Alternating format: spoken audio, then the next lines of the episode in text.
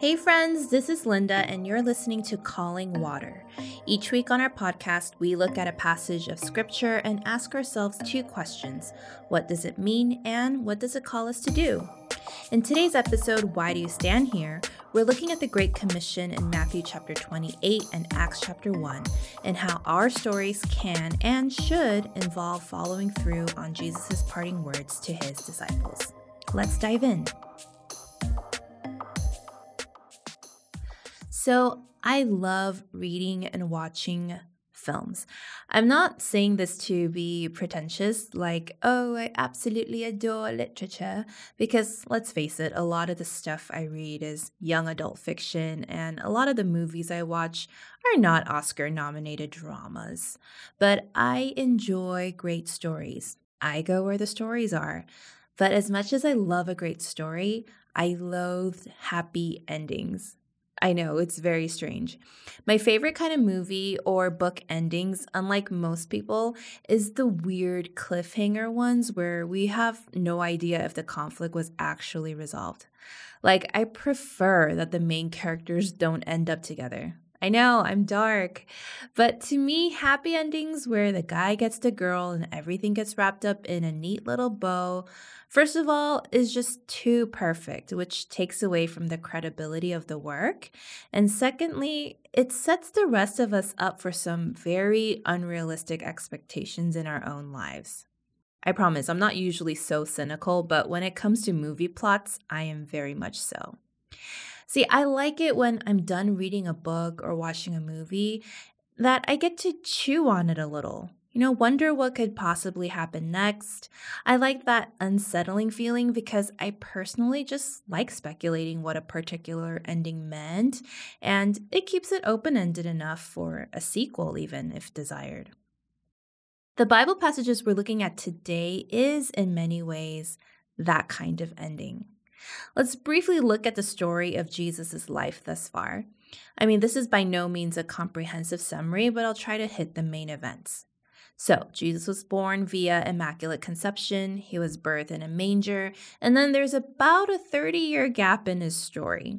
And then he starts surfacing as a great teacher and miracle worker, and he gains a sizable following, but just as sizable is his opposition. After a mere three years of public ministry, Jesus is found guilty of something, mostly just pissing off the religious leaders by challenging their traditions and way of life. He is crucified, he dies, then on the third day he comes back to life, then he goes to heaven. So in this storyline of Jesus, that's as complete as it gets. He's literally not even on the planet anymore. But in both Matthew twenty-eight and Acts one, we, the readers, are not left with a sense of finality.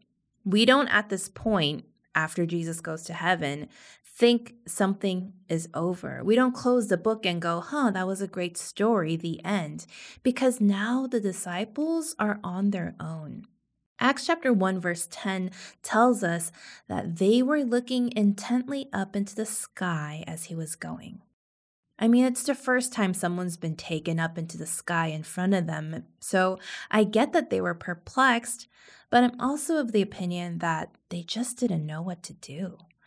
For those of you who know me, I'm very much a take charge kind of person. I like making decisions. If we go to an amusement park, I'm usually the one with the map and the schedule.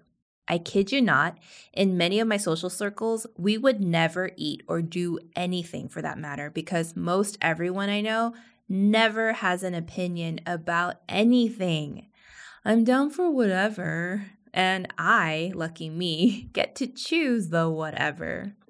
That's why sometimes I love the rare occasion when someone says, hey, let's do this, let's go here, because it releases me from the decision-making duty for once.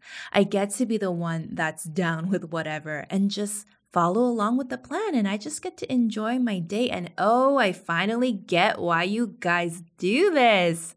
Sneaky. Anyway, the disciples, as we have witnessed, are not unopinionated people. They have opinions, and they, as we find out in the book of Acts and elsewhere, have leadership. But when Jesus was with them, They didn't have to make any of the calls. They trusted Jesus implicitly and just went wherever he went and did whatever he said to do. And now they were in the driver's seat.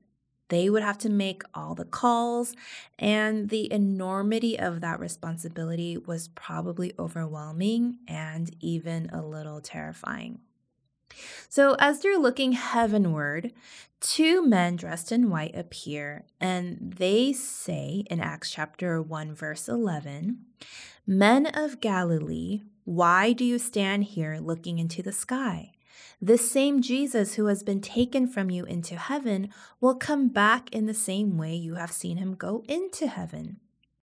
The message these men, presumably angels, give to the disciples is this: what are you standing around staring up at the sky for? Jesus left, but he'll be back. But in the meanwhile, don't you have something to do? And they're right, because before Jesus ascended into heaven, he left them two notable parting words. The first is found in Matthew chapter twenty-eight, verses eighteen through twenty.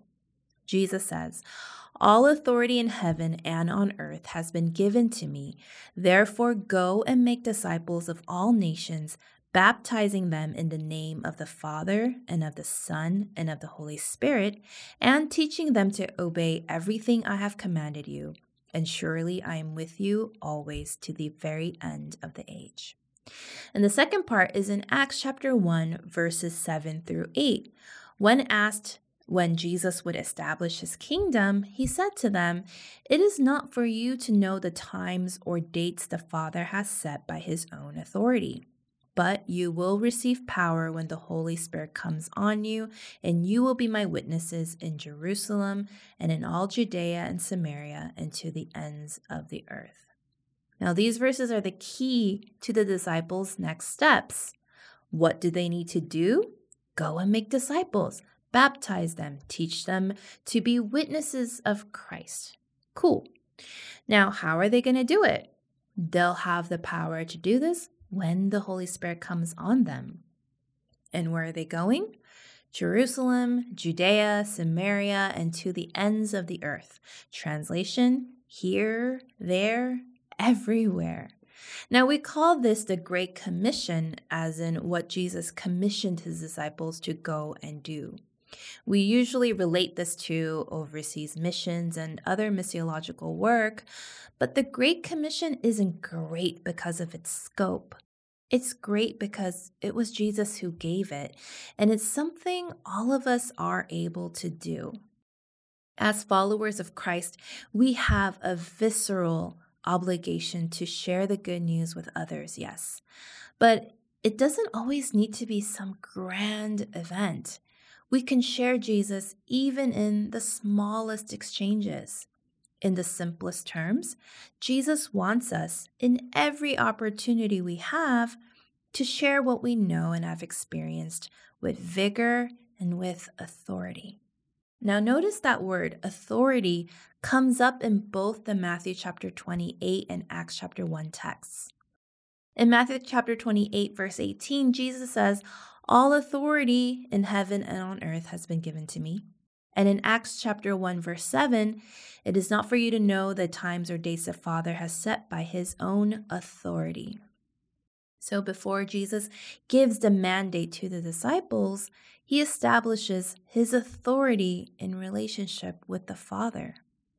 Now, we were talking about stories a little earlier, and what a coincidence that the word authority has the word author in it. In fact, these words are derived from the same Latin root, which we won't get into, but we see a clear transference of authority or even authorship from God the Father to Jesus the Son, and then to us with the power of the Holy Spirit. Essentially, we get to be the authors of our own stories. So take a moment and think about your life story thus far. What has it mostly been about? How has this Great Commission to go and make disciples been a part of your plot arc, if at all? But just as Jesus' ascension to heaven was not the ending, but rather the beginning, Your story is still in the making. No matter where you are in your walk with God, there are still so many more chapters to write. So we can be encouraged by that fact.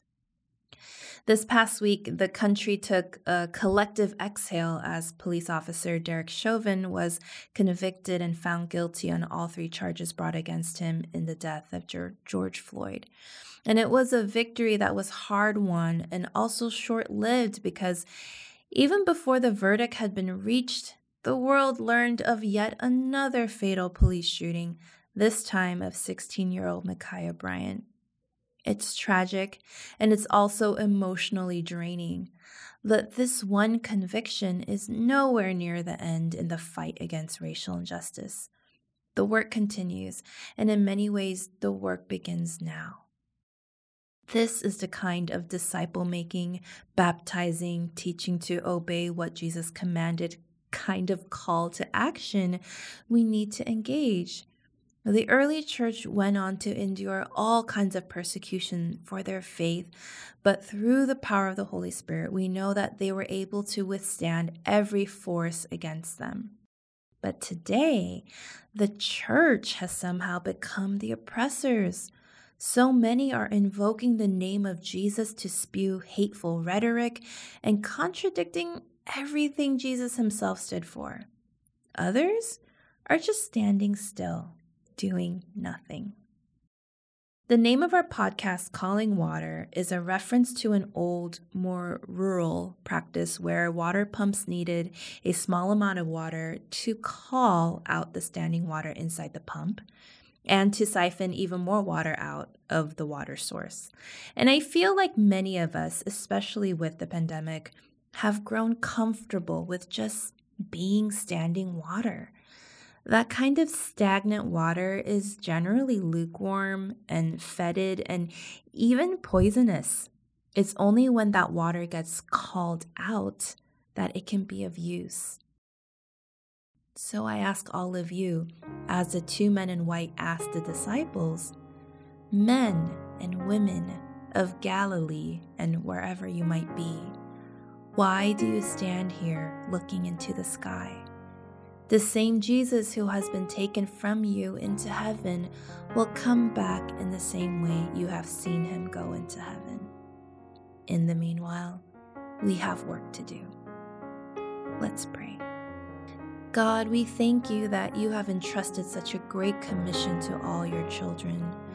Even knowing how valuable this calling is, how often we simply ignore it as though you are not speaking to us at all, that it's someone else's job to do the work.